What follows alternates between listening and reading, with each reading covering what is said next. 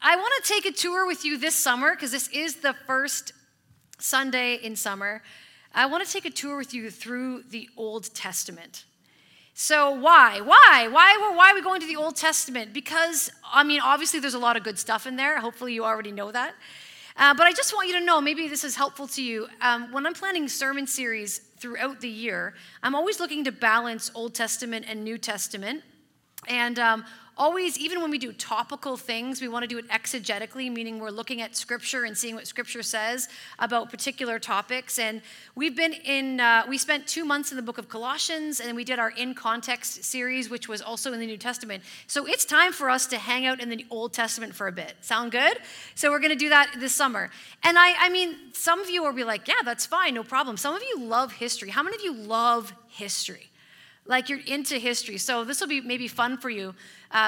In July, we're going to be doing Proverbs, but in August, we're doing Kings and Kingdoms. So the books of 1st and 2nd Kings, just a little bit. We're not going to be able to cover it all. There have been a lot of pages written about things that have happened in the past. There is a lot. There's a lot of history to read, to know out there. And why is it? Why the fascination with things that have come before? Why is that? Why not just live in the present? Why not just look to the future? Who cares about history? Some of you history buffs are like, don't say that. It's so rude. But that might be a valid question for you. And there are a lot of reasons that we look back and we read these things. But probably the most important reason is perspective. Perspective is such a big draw when it comes to history. It is fascinating to hear a story from beginning to end, to know things that the main characters in the story don't know, to be able to have a full picture of how something played out and why. When you are living your own life and you're living in the middle of a story, it's infinitely harder to see what the whole deal is, but the perspective you have when you're looking back in history is so much different. And in some ways, the whole Bible is like this for us, since the canon of Scripture was closed about 2,000 years ago.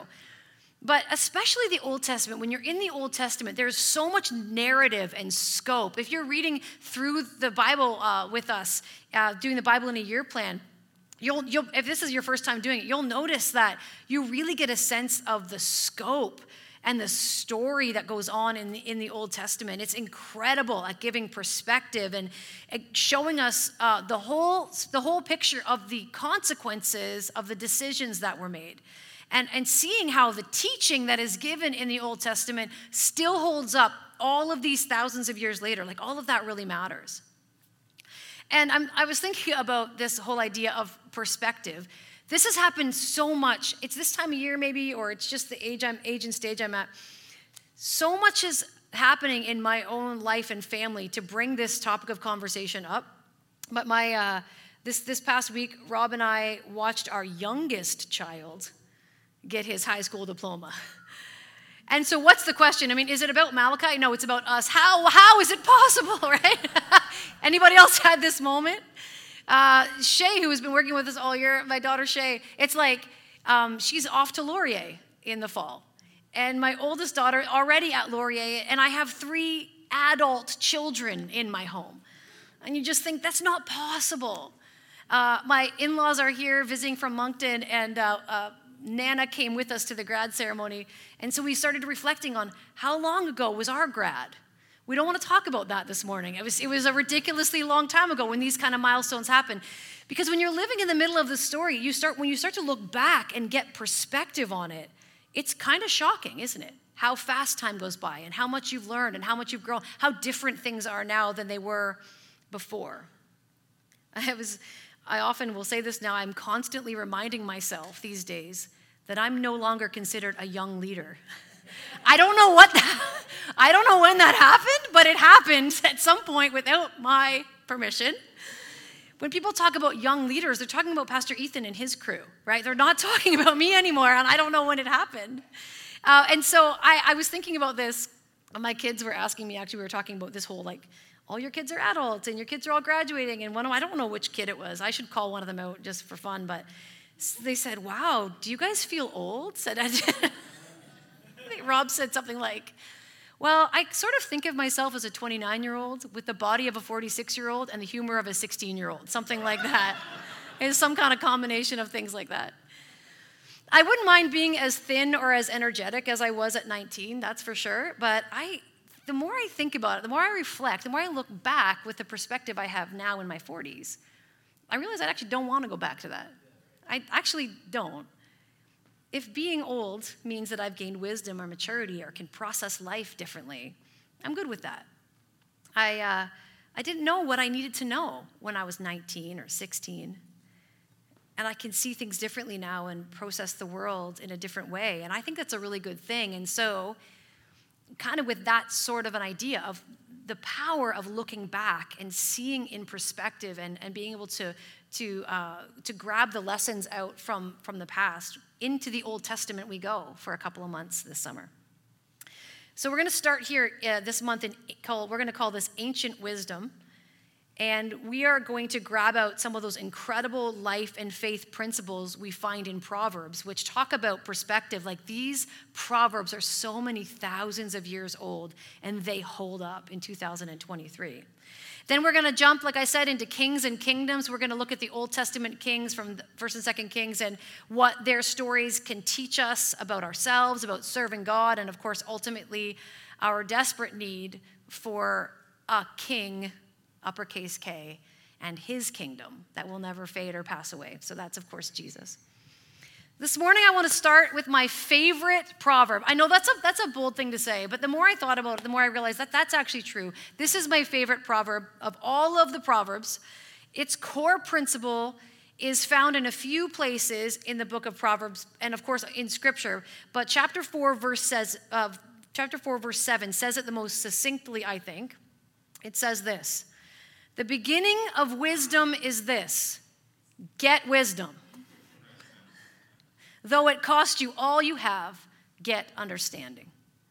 And then it goes on to say in the next couple of verses here, "Cherish her and she will exalt you. Embrace her and she will honor you. She will give you a garland to grace your head and present you with a glorious crown." I just want to point out that the feminization of wisdom here is in the Hebrew. I didn't do that, okay? I'm just saying that in case you were wondering. Cherish her. Isn't that fantastic? If you want to know how to be wise, do this. Get wisdom. It's like saying, the beginning of healthy eating is this. Eat healthy. Or perhaps buy healthy food, you know? Or the beginning of fitness is this. Get fit. Or the beginning of fitness is exercise. Like, just you have to actually do the thing to have the thing. The beginning of knowledge is this. Learn something. You know, like, it's so basic in its wording here, but it's so powerful. If you want to be wise, you're going to have to start the journey of getting wisdom. You can't be wise without getting a hold of some wisdom. The King James says it really well, I think. It says, "Wisdom is the principal thing. Therefore, get wisdom." This is my favorite one. "And with all thy getting, get understanding." Whatever you're getting in your life is secondary to this.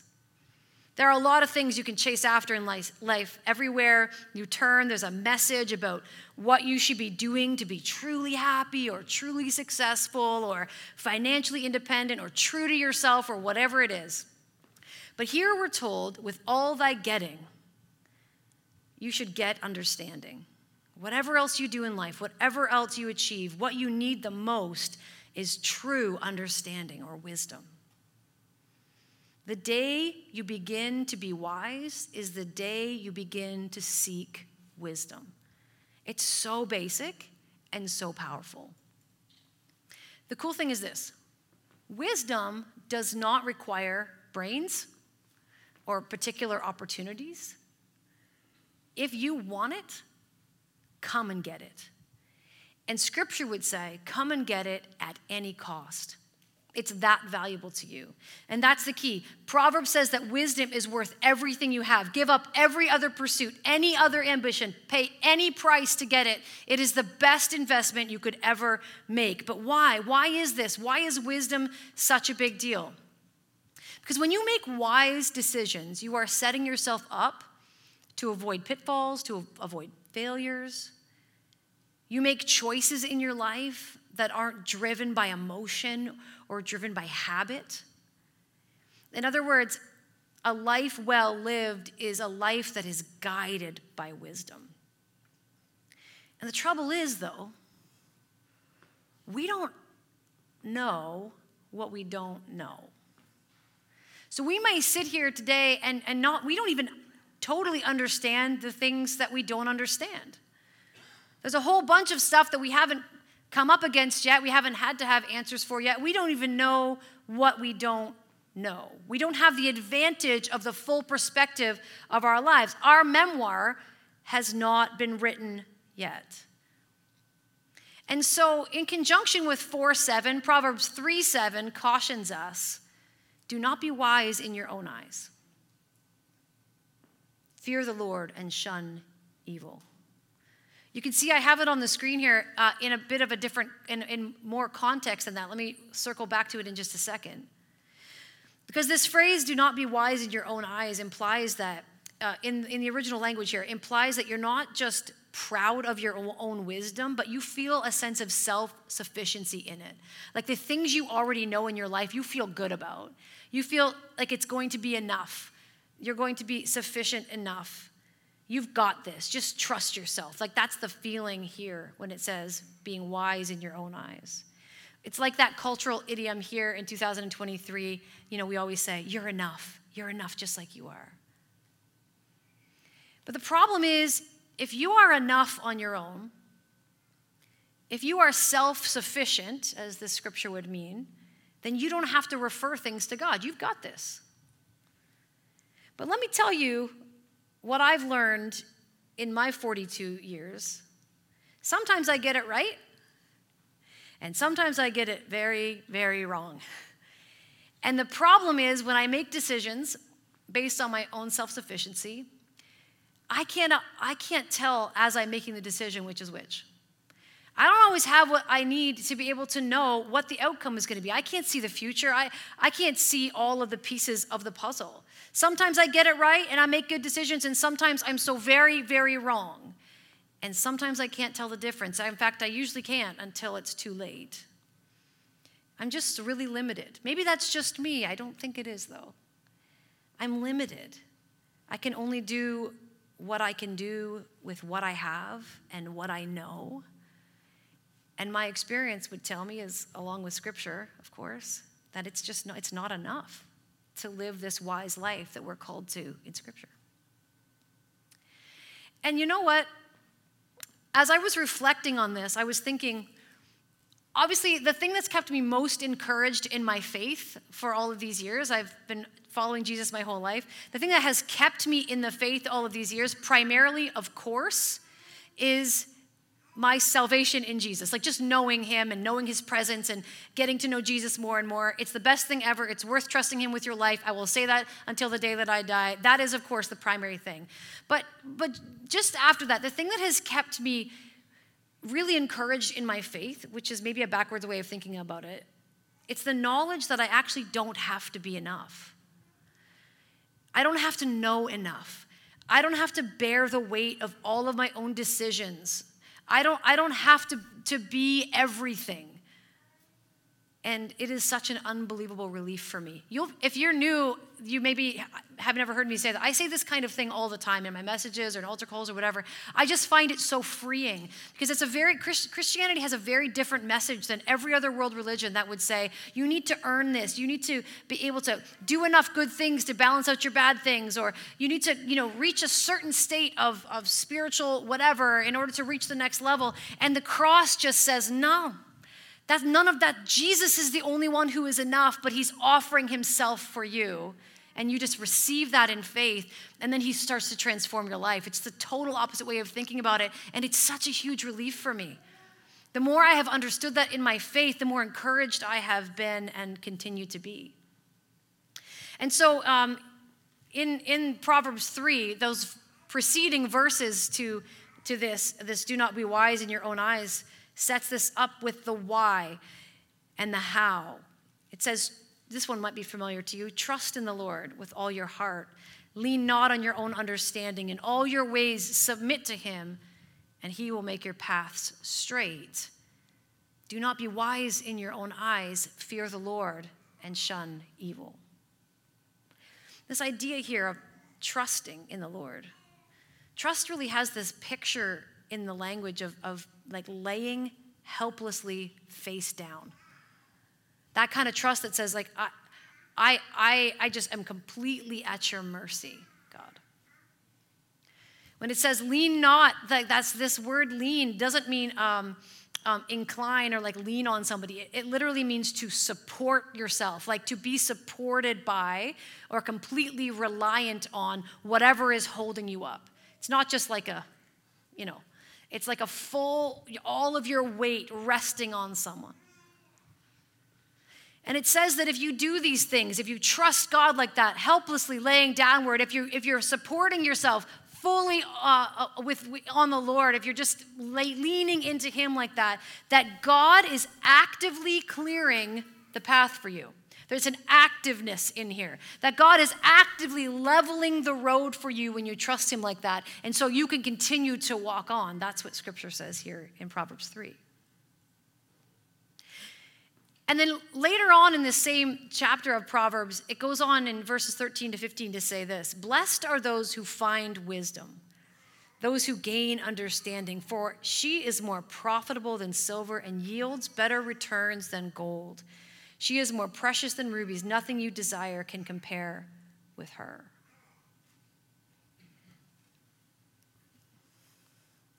You know, this sounds a lot like one of the parables Jesus told. It sounds a lot like the parables of the hidden treasure and the pearl. Do you remember those ones Jesus said in Matthew 13? The kingdom of heaven is like a treasure hidden in a field. When a man found it, he hid it again. And then in his joy, he went out and sold all he had and bought that field. Again, the kingdom of heaven is like a merchant looking for fine pearls. When he found one of great value, he went away and sold everything he had and bought it. The kingdom of heaven, Jesus said, is worth any price. It's worth your whole life. It's worth all you have. And wisdom, Proverbs says, is a treasure worth more than any other precious thing in the world. Nothing compares with her. In all you're getting, get it. The kingdom of heaven and wisdom being these priceless things that are worth your whole life. There's no accident in the comparison in Scripture here. And wisdom is about more than making good choices. You can feel that you could just feel there's something deeper going on here. It's not just about not being foolish, though that's, of course, part of it. It's more than that. It's like wise living. This ability to be wise just in your life is symptomatic of something else that's going on here. So I want you to follow with me. Are you ready? Are you ready to make some connections, Old and New Testament? Okay, follow me here. Proverbs 3:19. So we're still in chapter 3. We're just continuing down a little bit. It says, "By wisdom, the Lord laid the earth's foundations. By understanding, he set the heavens in place."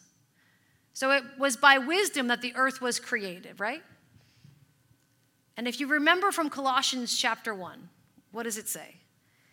The Son is the image of the invisible God, the firstborn over all creation.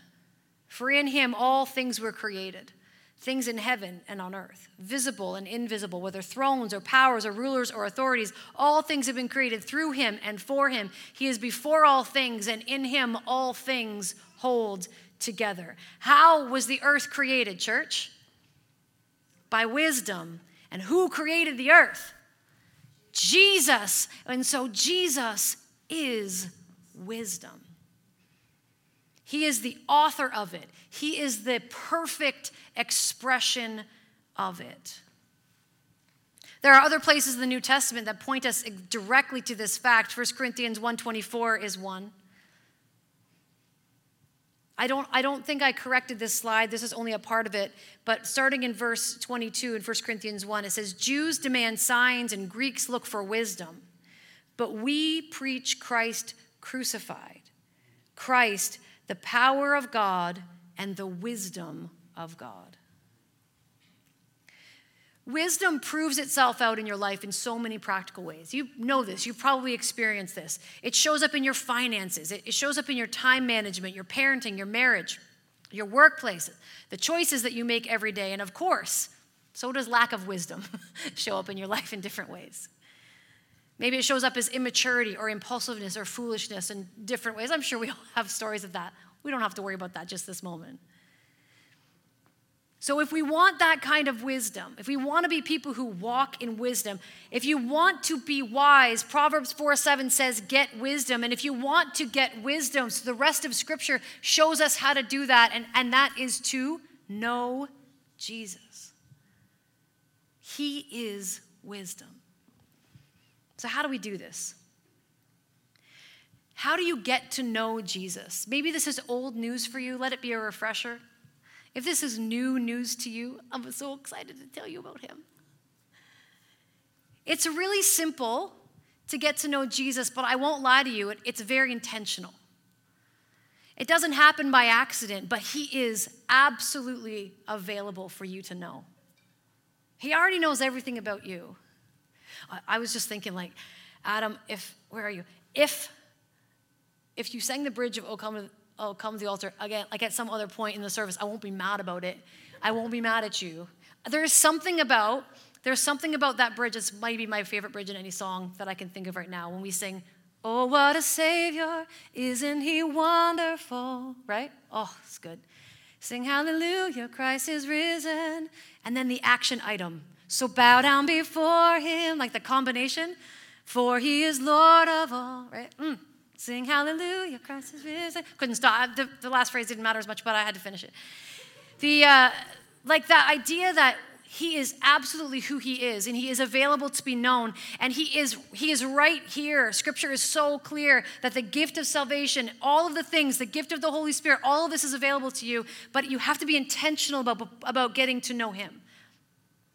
He's not going to force himself on you. He's not going to knock you down with a lightning bolt. Okay, occasionally he does things like we were just reading about Paul. Sometimes things like that happen. But he's inviting you into relationship with him, and you have to be intentional about it. Here are some ways that you can get to know Jesus. One is, and most importantly, is an attitude of your heart. Of course, we are always talking about this. It's not about the what. It's not about the action items so much as it is about the state of your heart. And that first one is just submit to Jesus as higher than you. That's a weird way to say that, but that was the best way I could say. Submit to Jesus as higher than you. Maybe you recall that Isaiah 55 says, for my thoughts are not your thoughts, neither are your ways my ways, declares the Lord. As the heavens are higher than the earth, so are my ways higher than your ways, and my thoughts than your thoughts. It really does start with a humility. God opposes the proud, but gives grace to the humble, right? Humble yourself under the mighty hand of God, and he will lift you up. There's a humility that says, I am not self-sufficient. I am not enough on my own. And I recognize, Jesus, that you are above all things. You are before all things, and in you all things hold together. And I'm going to humble myself under that knowledge. And just always starting from that place. The second thing that we can do is to study Jesus in Scripture. This is a really simple one, but one I think we overlook a little bit. Jesus is all over the Scriptures, but if this is new to you, who is Jesus in the Gospels? Matthew, Mark, Luke, and John. Read the story of Jesus' ministry on earth. See who he talks to. See who he doesn't talk to. See who he rebukes and see who he gives grace to. See how he challenges people. See how he walks with grace. See how his pace of life is just all about what the Father wants. Like, just listen to his teaching. Go to the book of John and, like, for, I don't know, is it 3 chapters? He's just praying.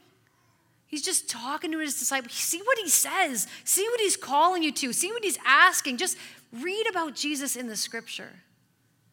And then, of course, so much of the Scriptures that point to Jesus. Of course, the New Testament letters after the Gospels and Acts, pointing to Jesus, describing Jesus to us, explaining how to live this Christian life. But the Old Testament, man, it's so cool. There's so much to learn there. You can see all creation, all of the Scriptures, all of the stories pointing to Jesus. There's so much in there.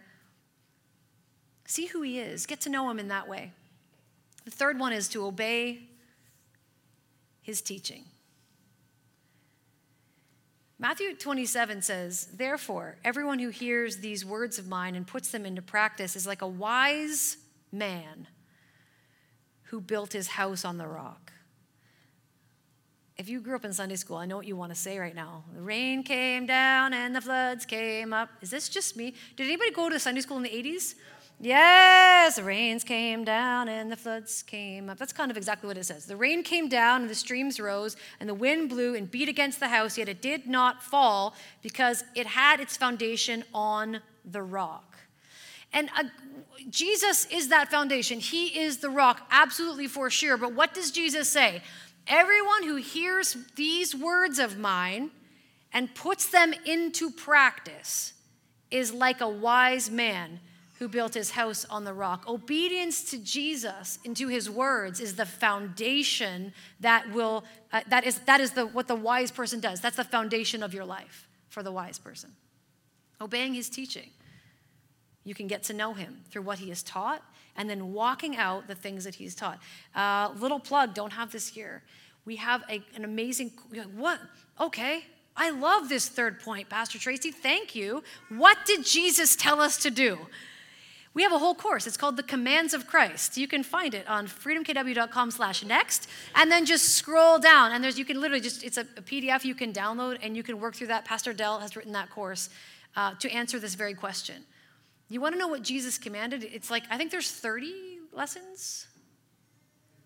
There's 52? There is 50, because I remember thinking we could do it in a year. Yeah, 52, you could do that for a year. Thanks for being here. And see, I didn't have it in my notes, so in fairness.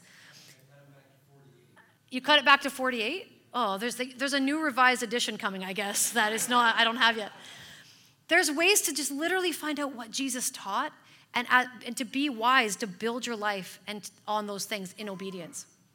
And this one from John 10, listen for his voice. My sheep listen to my voice. Jesus saying this. I know them, and they follow me. I give them eternal life, and they shall never perish. No one will snatch them out of my hand. I love that. This just gives me confidence. If I want to get to know Jesus, Scripture promises me that I will know the sound of his voice as I pursue him, as I listen to him, as I obey his commands, as I learn about him, as I intentionally walk after him, follow him. But I'm going to be able to hear his voice. Isn't that encouraging to you? If you want to get to know Jesus, it starts with that heart attitude of being submissive to the fact that he is who he says he is, and studying him in the Scripture, and then putting those things that you're learning from Scripture, his teachings, into practice. And then every day listening for his voice. Can you hear in that simple kind of thing? It's very, very intentional. It will not happen on its own, but it's also not complicated. And that is the source of the wisdom you need in your life, is Jesus. You may know that there's a whole bunch about wisdom that we're obviously not going to talk about in this particular message, but that you might know that James chapter 1 tells us that wisdom is given to us very freely. Do you know this Scripture? Verses 5 and 6, if any of you lacks wisdom, you should ask God, who gives generously to all without finding fault, and it will be given to you. But when you ask, you must believe and not doubt, because the one who doubts is like a wave of the sea, blown and tossed by the wind. How is it that wisdom can be so easily accessed by any of us, according to James? Because Jesus is wisdom, and his Spirit is alive in you. And so with full confidence, James can say this because he knows this is the truth of the word, that you can access that wisdom because the Spirit of Jesus lives in you. And so Proverbs 4:7 says, the beginning of wisdom is this: get wisdom. Though it costs you all you have, get understanding. Following hard after Jesus is the best thing you can do with your life. Go to him first. He will give you everything you need. He is generously pouring out wisdom into your life in every decision, in every relationship, with every problem, in every conversation. The Spirit of Jesus living in you will guide you as you intentionally listen for his voice.